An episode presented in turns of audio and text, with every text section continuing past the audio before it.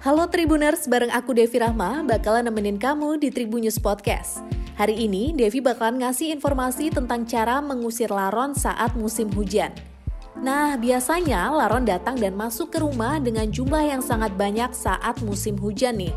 Tapi, kehadiran laron ini sangat mengganggu ya Tribuners, apalagi kalau mereka sudah berkumpul di bawah sinar lampu. Nah, satu di antara cara paling mudah untuk mengusir laron adalah dengan mematikan sumber cahaya atau lampu. Tapi hal ini justru malah merepotkan untuk seseorang yang beraktivitas di malam hari. Lalu, cara seperti apa sih yang ampuh? Jadi pertama, kamu bisa menyalakan lilin.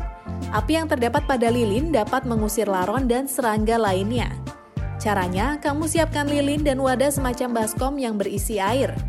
Kemudian matikan lampu dan nyalakan lilin. Dengan cara ini, laron akan memilih mengerubungi lilin sebagai sumber cahaya.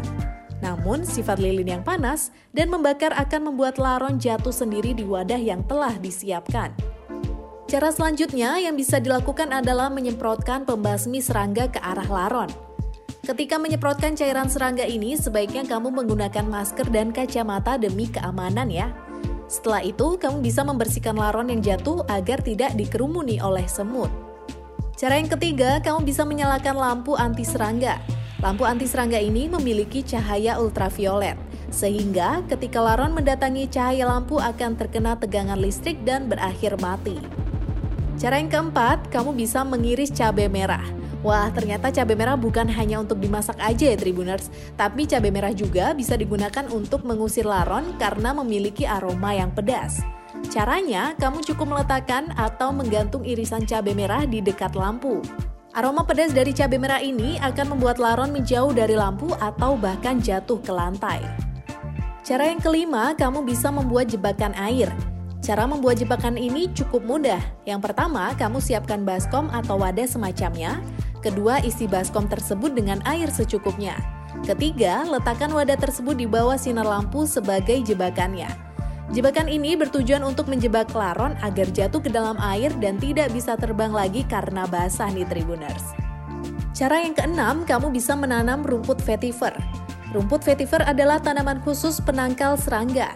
Rumput ini mengandung zat nutkaton yang mampu mengusir koloni laron dan rayap bahkan serangga lainnya nih seperti semut, kutu, atau kecoa juga bisa dihalau oleh rumput ini. Cara yang ketujuh, kamu menggantungkan daun sirsak. Cara ini sangat mudah, kamu hanya perlu menggantungkan daun sirsak di dekat sumber cahaya atau lampu di mana laron berkumpul. Aroma dari daun sirsak akan membuat laron menjauh tanpa mematikan lampu.